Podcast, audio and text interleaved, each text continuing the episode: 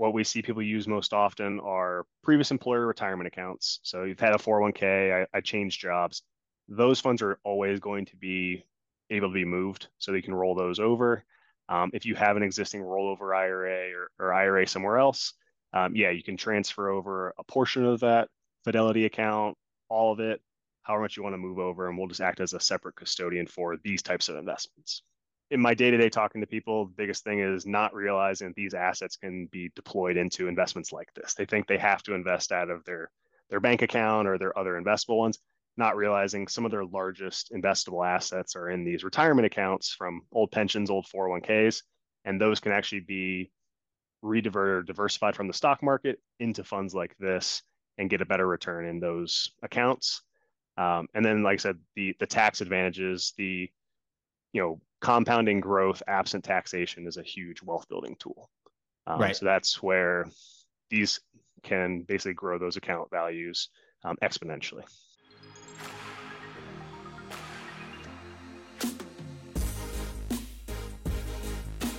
Hello, and welcome to Fireside with a VC. My name is Andrew Romans, and today we're with Matt Calhoun talking about self directed IRAs and how you can use these to invest into startups as well as venture capital funds. Matt is a director at Equity Trust Institutional Services, whom we've been working with for years, going back to when they were Midland Trust. And I guess they went through a merger and that went through, you know, you know, recently. And so these companies are getting bigger and bigger. But Matt is an expert on this stuff, and we're basically going to talk about how you can do create a self-directed IRA and use that for investing in private markets, either directly into a startup or uh, via a VC fund. So, Matt, great to see you. Thanks for making some time. Thanks, Andrew. I really appreciate having me. So, Matt, um, maybe explain what is a self-directed IRA? How is that different from any other retirement account? How does this work? Yeah, no, I actually get that question a lot. Um, one of the most common questions it's always funny to answer it when I tell people there actually is no difference. Um, they're both created in, in 1974. So it's just a retirement account. The key difference is certain custodians will allow you to invest in things and some don't. Um, you know, Schwab, if you have an account there, they really like you to invest in stocks, bonds, mutual funds. And you, people think that's all you can invest in. But actually, when IRAs were created, you were able to invest in startup companies, real estate, venture capital funds, different asset classes that the IRS allowed you to do. Um, but these large institutions just kind of funneled everybody into the stocks, bonds, and mutual funds that they sold that are available on the public market. Certain custodians, like Equity Trust and some others, have allowed you to invest in what they call and we call alternative investments. So, like as you mentioned, startup companies, different asset classes that people may feel more comfortable in or can can chase better returns um, those custodians allow you to invest in that with those tax advantage retirement dollars. Okay. I mean, it's funny going through the journey of starting VC funds and raising LP capital. Yeah. You know, one obvious thing is that we invest in mm. startups and these guys become billionaires or worth hundreds of millions of dollars.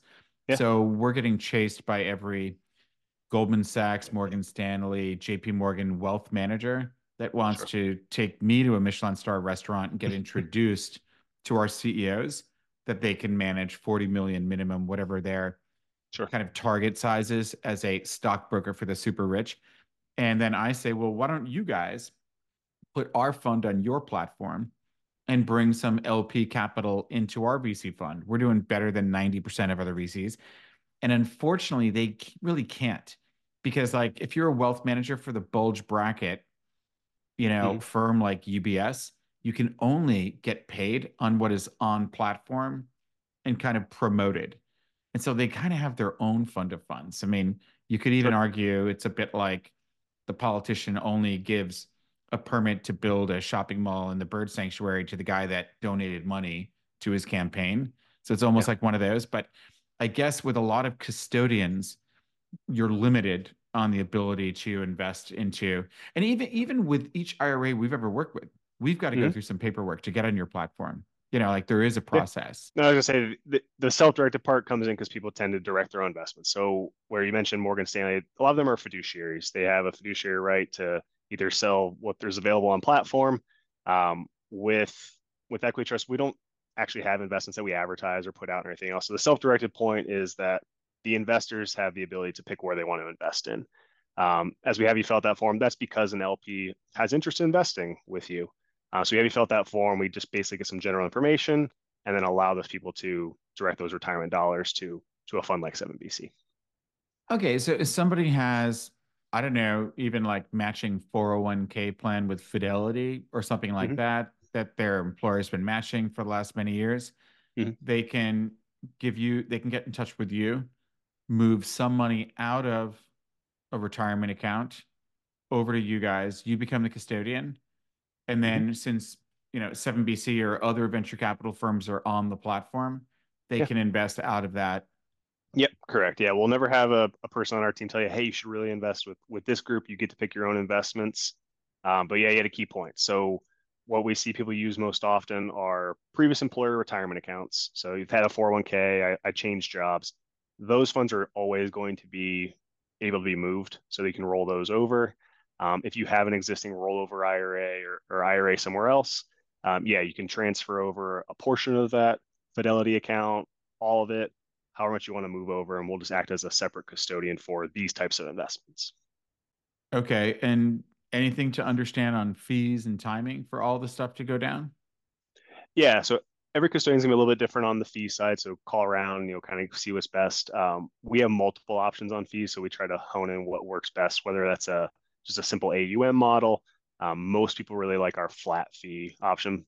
So we're talking about you know three hundred dollars a year roughly for across the industry, whether you're investing twenty five to a million dollars. Like it's a flat fee, so it tends to be the most advantageous for people. As far as timing, um, I tell people seven to 10 days really to get your investment done. It can be done pretty quickly, um, but with paperwork, exchanging with other custodians, funds, normal get your investment done within seven to 10 days.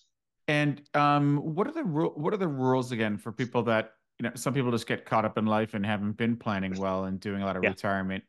You know, when you put money into an IRA, you know, a lot of people are pretty entrepreneurial here or setting up mm-hmm. programs mm-hmm. at startups. What, what are the rules? How old do you have to be before you can withdraw with a penalty? What does it look like if you draw it? Sure. Uh, so currently, the retirement age where you avoid that penalty. So there's a 10% penalty if you withdraw funds from that retirement account before 59 and a half. After 59 and a half, the penalty goes away. Now, depending on the tax status of those accounts, there may be some taxes. Um, with a Roth IRA, we're talking about tax-free withdrawals. Um, as far as contribution limits, that's going to vary, and everyone is eligible for for different accounts. Um, currently, I think this year, if you're just starting a brand new traditional Roth IRA, it's like seven thousand a year.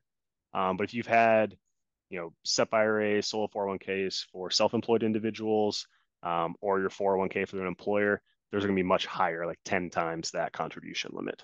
Um, and then there's other pension plans that are done. So depending on what you qualify for, contribution limits can can vary widely you know, I, I always think this kind of stuff pairs well with I mean, so we we've been working with you guys for years, and we have some other self-directed IRAs where people basically just mm-hmm. invest through their IRAs into the fund. Yeah, this is usually on the you know accredited smaller side than the bigger family offices, mm-hmm. um, but th- they don't want to withdraw before 59 and a half. Sure. And so almost everything we invest in is QSBS 1202 qualifying. So if we hold the stock for five years in a day, there's basically zero tax. It's actually zero tax on the greater of the first 10 million of gain or 10x what our cost was, what we paid mm-hmm. to invest. So if we put a $10 million check into something and make a gazillion dollars, 10x the 10 million is 100 million. So you pay zero tax on the first 100 million that flows through as an S Corp to our LPs. And so when we're distributing that money back, so just to talk this through, when we when we in, when somebody invests through a self-directed IRA to a fund, we mm-hmm. invest in a bunch of companies. We start to divest either secondaries, IPO, or M and A. Mm-hmm. And when we make a distribution back to you as the custodian, they can just reinvest that in anything, right? It doesn't really matter. Correct. Yeah, tax deferred. You still get the, all the tax shelters of the retirement account, and you can redeploy that how you how you wish. And it's really complementary because most people think of their retirement accounts as their long-term investing bucket. Um, so it marries really well with that, like you said, five year, 10 line. And some people might have a 10 year or 15 year timeline. Um, so these tax advantages really complement each other. All right, cool. Well, listen, um, is there anything else we should know? You know, why to use this? I mean, I guess I think we covered the bases. Yeah, it's really everything. Like I said, in my day to day talking to people, the biggest thing is not realizing these assets can be deployed into investments like this. They think they have to invest out of their their bank account or their other investable ones, not realizing some of their largest investable assets are in these retirement accounts from old pensions, old 401ks, and those can actually be rediverted or diversified from the stock market into funds like this and get a better return in those accounts. Um, and then, like I said, the the tax advantages, the you know compounding growth absent taxation is a huge wealth building tool. Um, right. So that's where these can basically grow those account values um, exponentially. The you know the other thing I, I kind of said it, but I'll be more blunt with it is that yeah the person giving advice to a lot of your clients. Is getting paid as a wealth manager a percentage yeah. of your total AUM. And if you move money from like Amazon stock into Microsoft stock, they continue to get paid like 2% a year. And mm-hmm. that pays for their kids' braces and their ski trip and the sure. you know the cost of living in this world. Yeah. If if they invest into a fund that's not on platform, they lose the income. So so so they were getting paid on you. Now mm-hmm. they're not. So the person giving advice yeah. is often advising you to go somewhere, invest in something where they're making money. It's like that that's just an issue that is real in this world. So I think it's yeah. interesting for people to have a little account that's free of that and they don't have some incentive saying invest in that because I don't get paid if you invest in this. 100% correct. Um, as a tell it's an industry issue um, that people are are only compensated based on what they can provide and not what's best for the client. Um, and I tell people on the phone all the time, like, expect your financial advisor not to be maybe happy about this. um, yeah. But if this is something you're passionate about and you think it's best for you, or somebody is advising you to do it, um, we have a route to get you there. Well, awesome. All right, cool. And what's the best way? I'll put your email in the show notes, but what's a great way for people to contact you? Yeah, I'll give you my uh, direct phone number that put in the show notes, but emails, I'm always available on email. So. Okay. Okay. We'll put it right there. Okay, Matt. Listen, thanks for making time and hope to see you thanks, soon. Andrew. Yeah. Okay. Bye for now.